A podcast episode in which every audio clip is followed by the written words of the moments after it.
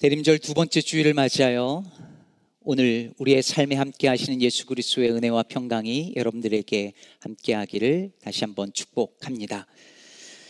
대림절 기간 동안에 우리는 매일 성경 본문을 따라서 전도서를 읽고 묵상하고 있습니다.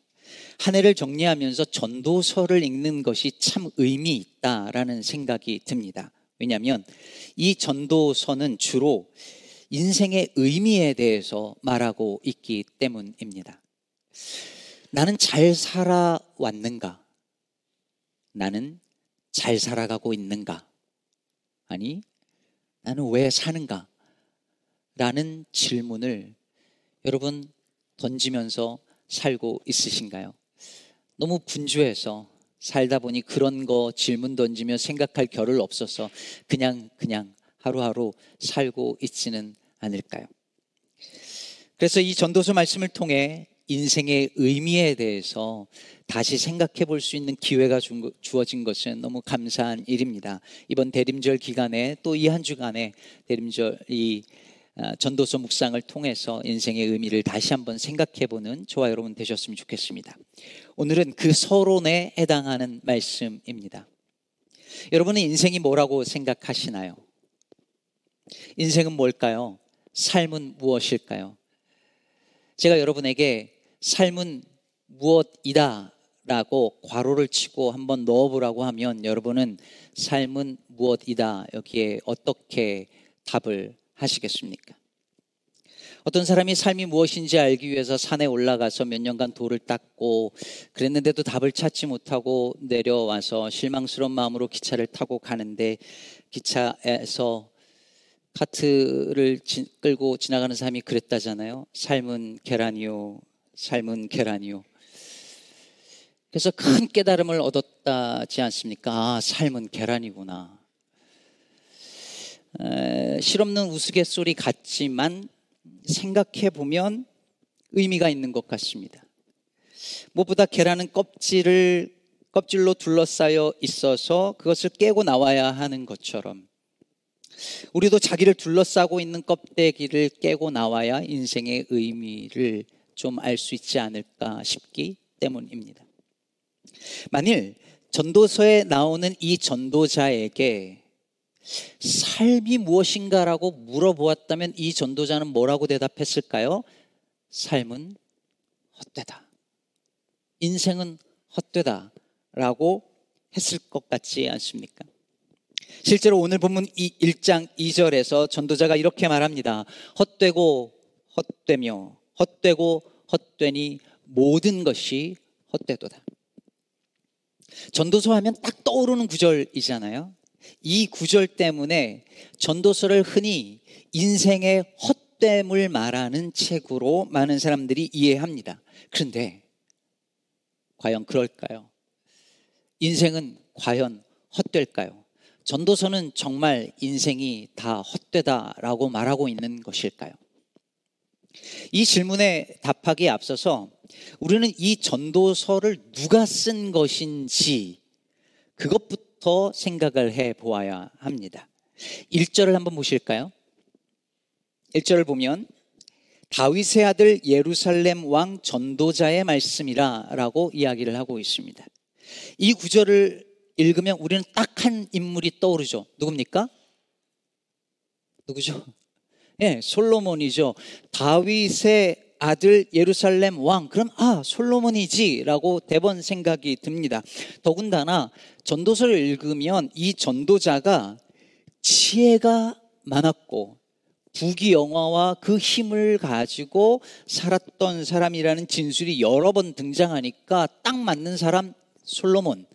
의심할 여지도 없이 솔로몬이라고 생각합니다. 그런데 그렇다면 만약에 이게 솔로몬이라고 한다면 왜 다윗의 아들 예루살렘 왕 솔로몬의 말씀이라라고 그 이름을 명시하지 않았을까요? 왜 일부러 솔로몬이란 말을 뺐을까요? 어디를 찾아봐도 전도서에 솔로몬이란 말은 나오지 않고 솔로몬이 썼단 말은 전혀 나오지 않습니다. 오늘날 대부분의 성서학자들은 전도서를 솔로몬이 썼다라고 보지 않습니다. 글의 문체나 글의 내용을 아무리 살펴보아도 이게 솔로몬 시기에 쓰여진 글일 수가 없다는 거예요. 그러니까 결국은 이것은 솔로몬 시대가 아니라 후대에 어떤 저자가 전도서를 쓰면서 독자들로 하여금 다윗의 아들 예루살렘 왕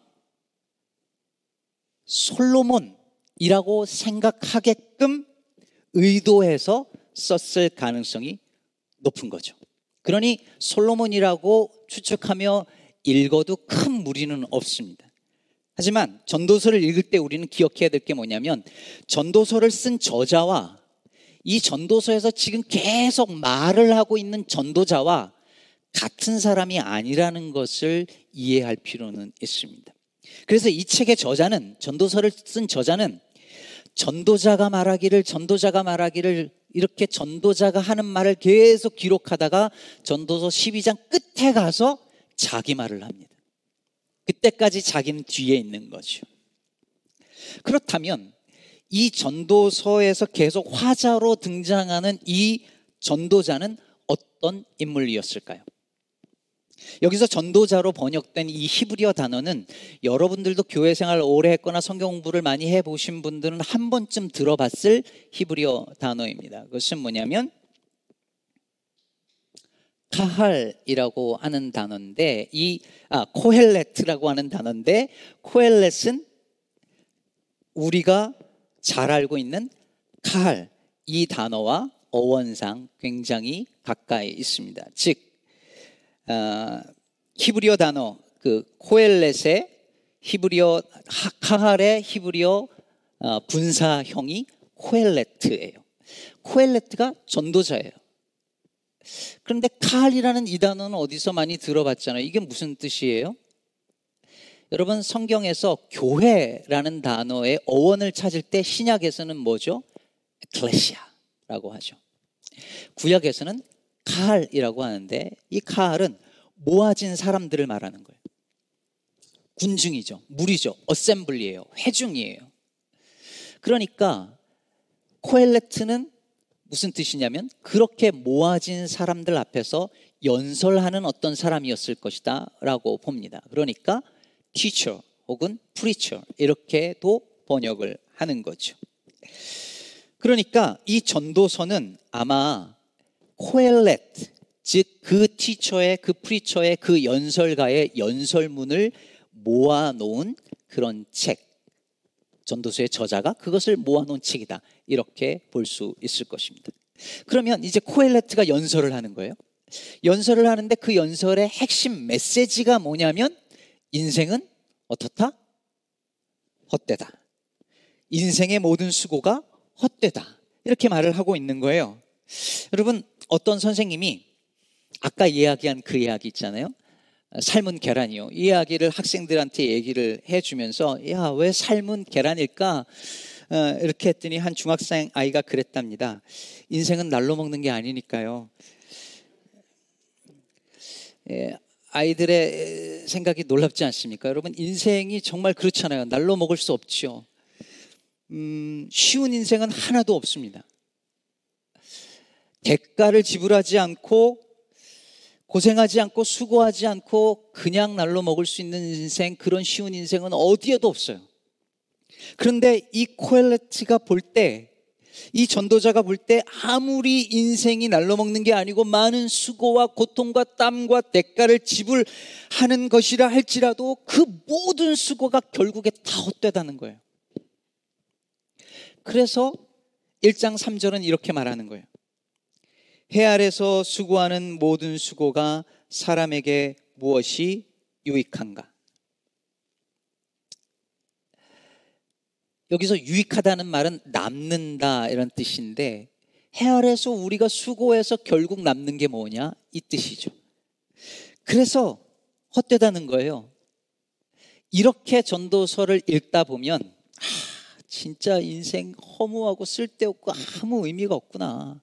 그래 맞아 인생 살아봤자 아무것도 남는 게 없으니 이거 허무하네 아무 가치도 없고 의미도 없고 이렇게 들려요 실제로 NIV 영어 성경에는 헛되다라는 이 단어를 meaningless라고 번역을 했어요. meaningless, me, meaningless, meaningless, utterly meaningless. Everything is meaningless. 이렇게 번역을 했어요. 그런데 여기서 이 헛되다라는 단어로 번역된 이 히브리어는 헤벨이라고 하거든요. 이 헤벨은 무슨 뜻이냐면 바람, 수증기, 입김 이런 뜻이에요. 여러분 이 단어도 여러분이 익숙한 성경의 인물하고 사실 단어가 같은 단어인데 아벨 기억하시죠? 아벨. 아벨. 아벨이 헤벨이에요. 사실 히브리어 단어로 보면 모음만 빼고 자음이 같은 그러니까 거의 같은 단어인 거죠. 아벨이 어떤 인물이에요? 잠깐 세상에 존재했다가 금방 사라진 존재잖아요. 헤벨이에요. 그러니까 헤벨은 여러 가지 의미로 해석되어질 수 있지만 가장 적합한 정의는 뭐냐면 잠깐 있다 사라지는 거예요. 일시적인 거예요. 있는 줄 알았는데 금세 없어져요. 잡으려 했는데 없어요. 그게 헤벨이에요.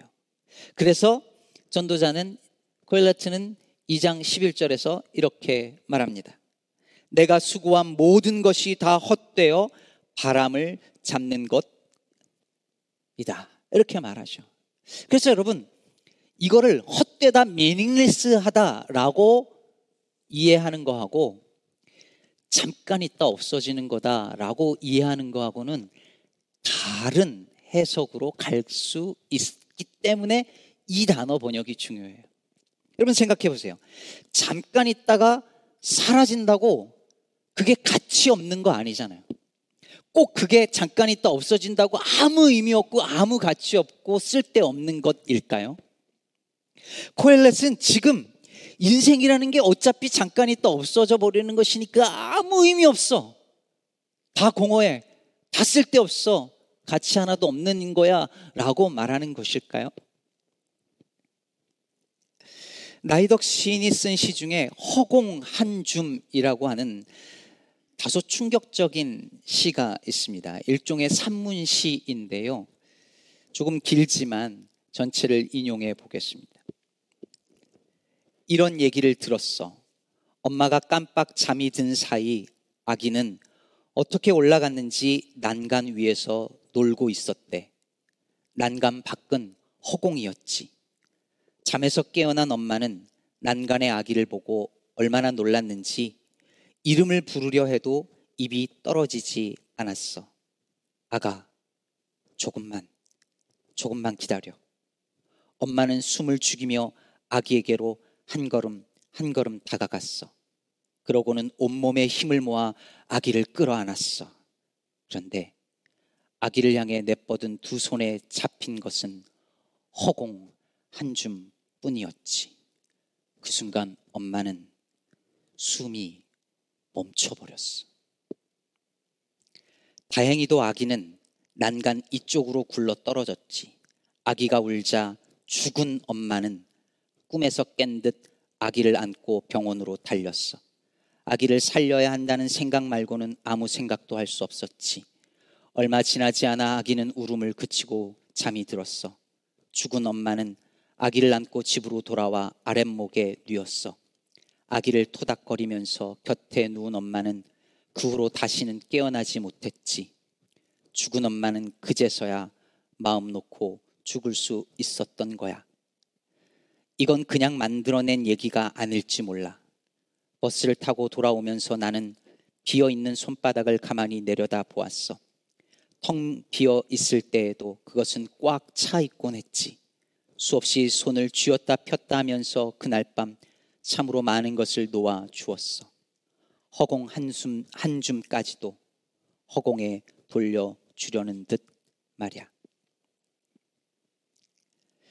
난간에 있던 아기를 엄마가 숨을 죽이며 온 힘을 다해서 끌어안는데 손에 잡힌 건 허공 한 줌뿐이었어요. 그 순간 엄마는 숨이 멎어버리고 죽었죠. 하지만 아이가 죽지 않은 걸 안 엄마는 죽었으나 죽을 수 없었다는 이야기를 시인이 들은 거예요. 여러분, 이 엄마가 온 힘을 다해서 잡은 것이 허공 한 줌뿐이었다고 해서 그것이 아무 가치 없는 아무 의미 없는 것이었을까요? 그 행동이 쓸데없는 행동이었나요? 미닝리스한가요? 누가 그렇게 말할 수 있겠습니까? 어느 누구도 그렇게 말할 수 없어요.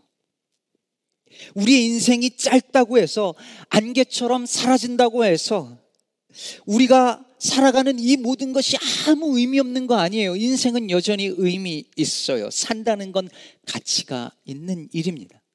그러나 그와 동시에 우리가 기억해야 될 것은 우리의 인생에서 우리가 무언가를 잡으려고 할 때 그것이 아무리 우리가 최선을 다하는 일이라 할지라도 그것이 엄마가 아기를 잡으려고 하는 숭고한 사랑이라 할지라도 그 결과가 너무나 자주 허공 한 줌을 잡는 결과로 돌아온다는 사실을 우리는 기억하고 인정해야 한다는 것입니다. 내가 이렇게 사랑하는데 하고 잡으려고 해도 잡히지 않는 게 있고 내가 그렇게 얻으려고 내 모든 것을 다해도 잡히는 건 허공 한 줌뿐일 수 밖에 없는 것이 어찌 보면 인생이라는 거예요. 그걸 우리는 인정해야 한다는 거죠. 전도서의 콜레트가 이걸 말하고 싶은 거예요. 우리 인생이 우리의 마음대로 안 돼요. 잡으려고 하는데 잡히지 않아요. 아무리 지혜가 많아도 구부러진 것을 곧게 할 수 없어요. 아무리 지혜자여도 나이가 들어서 허리가 굽어지는 것을 펴게 할 수 없어요. 아무리 지혜가 많아도 고난을 피할 수 없고 죽음을 피할 수 없어요. 내 뜻대로 안 돼요. 평생 수고해도 결국 남는 것은 허공 한 줌이에요. 다 바람을 잡으려는 것에 불과합니다. 아무리 잡으려고 뭔가를 잡으려고 그렇게 젊은 날 열심히 살아왔는데 돌아보니 다 손가락 사이로 흘러가 버리고 빠져 버려요. 내 뜻대로 안 돼요. 여러분 이걸 알아야 이걸 알아야 인생을 의미 있게 헛되지 않게 살 수 있다는 이야기인 것입니다. 여러분, 우리의 힘으로 안 된다는 것을 가장 뼈저리게 느끼게 만들어 주는 것이 뭐냐면 바로 시간입니다. 3장 1절을 보면 범사에 기한이 있고 천하 만사에 다 때가 있다라고 말하면서 전도자가 이 시간의 문제를 끌고 와요. 그러면서 우리가 잘 아는 것처럼 날 때가 있고 죽을 때가 있고 심을 때가 있고 심은 것을 뽑을 때가 있다고 하면서 때, 인간이 경험하는 때를 14개의 쌍을 통해서 설명하죠. 14쌍을 통해서. 여러분, 우리도 흔히 그런 말 하잖아요. 공부도 다 때가 있어. 성경 보는 것도 다 젊을 때 때가 있지. 나이가 들면 눈이 침침해서 성경도 못 봐. 결혼도 다 때가 있어. 이런 말을 하잖아요. 여러분, 이런 말을 하는, 할 때 우리 마음속에 깔려 있는 전제가 뭐예요?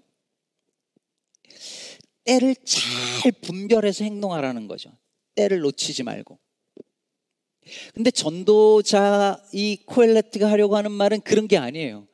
코엘레트가 하려고 하는 말은 뭐냐면 때를 잘 분별하라는 말이 아니라 우리는 그 때를 알 수 없다는 거예요. 그때와 시간을 우리는 알 수도 없고 통제할 수 없어요. 그게 인간이에요. 그게 인생이에요. 시간의 흐름 속에 인간은 철저히 무능력해요. 3장 11절에서 전도자가 그래서 이어서 이렇게 말하는 거예요. 하나님이 모든 것을 지으시되 때를 따라 아름답게 하셨고 또 사람들에게는 영혼을 사모하는 마음을 주셨느니라 그러나 하나님이 하시는 일의 시종을 사람으로 측량할 수 없게 하셨도다. 하나님이 하시는 일의 시종을 즉 시작과 끝을 그 때를 사람은 알 수 없게 하셨어요. 우린 몰라요. 그 때를 태어날 때를 알 수 없고 죽을 때를 알 수 없어요. 그걸 컨트롤 할 수 없어요. 때와 시간은 철저히 하나님께 속한 것이라는 사실이죠. 그러니 우리가 어떻게 살아야 할까요?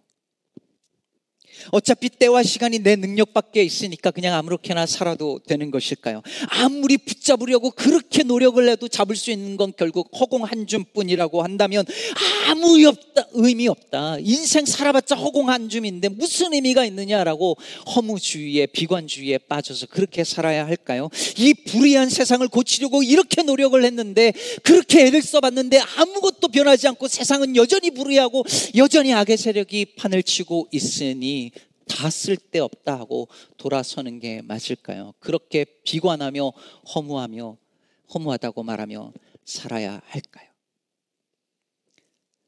전도자는 그렇게 말하지 않습니다. 오히려 그 반대를 말합니다. 코엘레트는 하나님이 모든 것을 지으실 때에 때를 따라 아름답게 하셨다라고 하신다고 말하고 있습니다. 여기서 아름답다는 말은 알맞다, 적합하다라는 뜻도 가지고 있는 단어예요.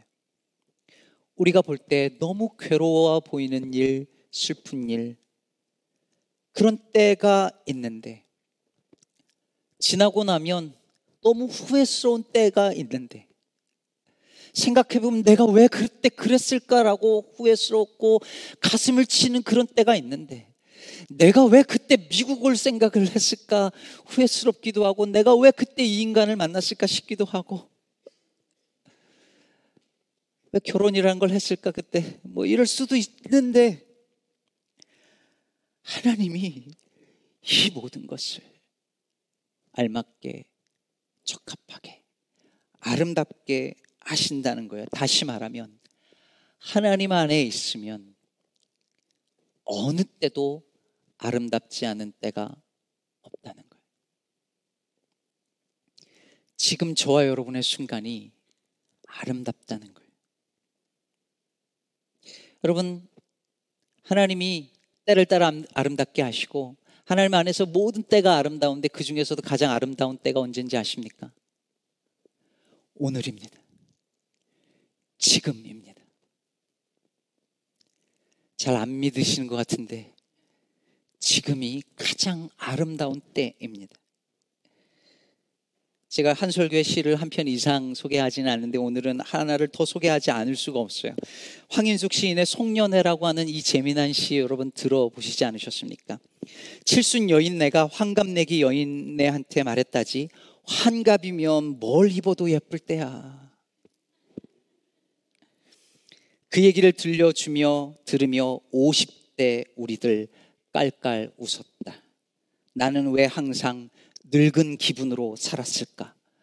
마흔에도 그랬고 서른에도 그랬다.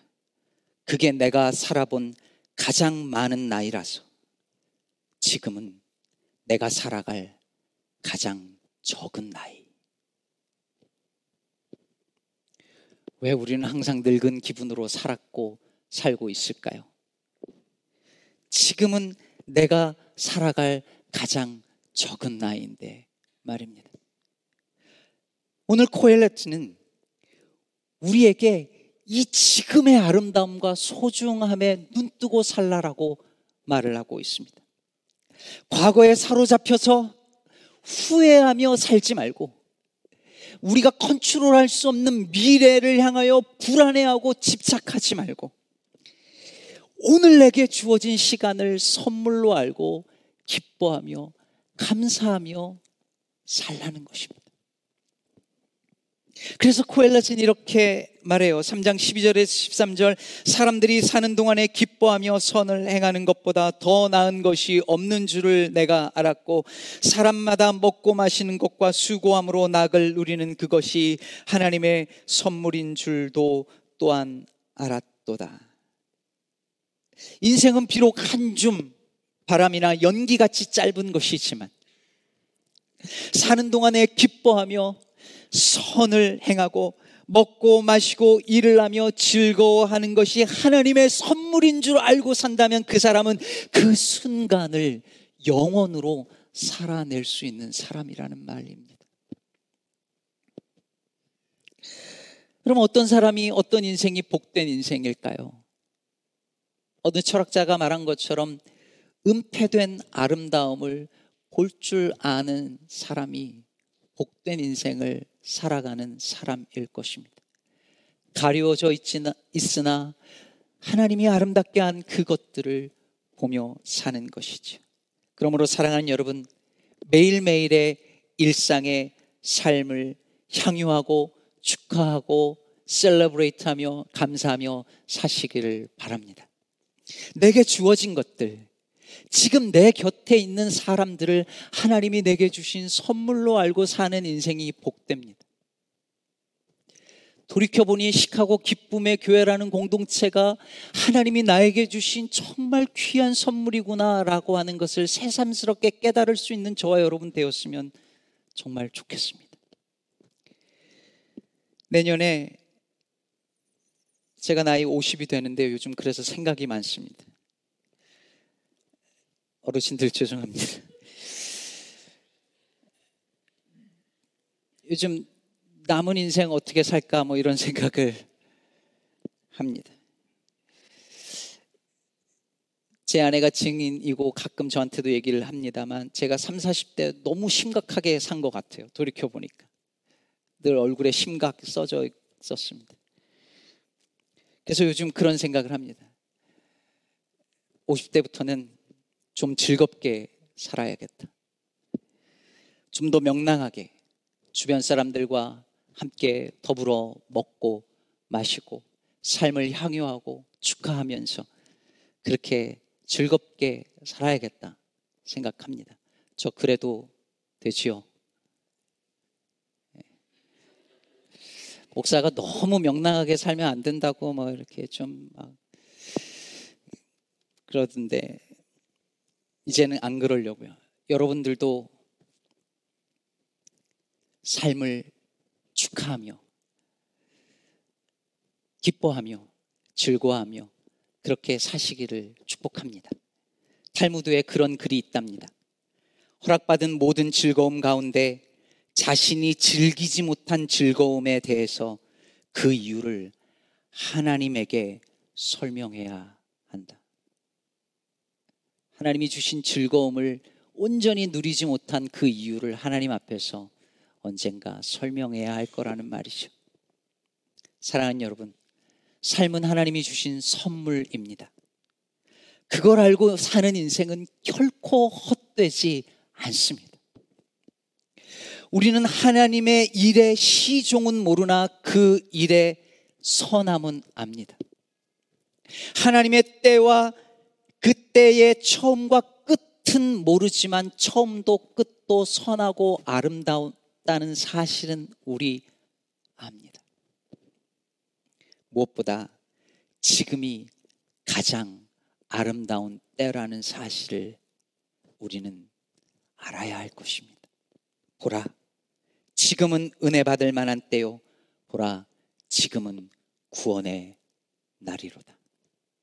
은혜의 때, 구원의 날인 오늘, 지금 이 순간, 이 순간을 하나님의 선물로 알고 기뻐하고 선을 행하며 즐거움 속에서 순간을 영원으로 살아내는 저와 여러분 되기를 주님의 이름으로 축복합니다.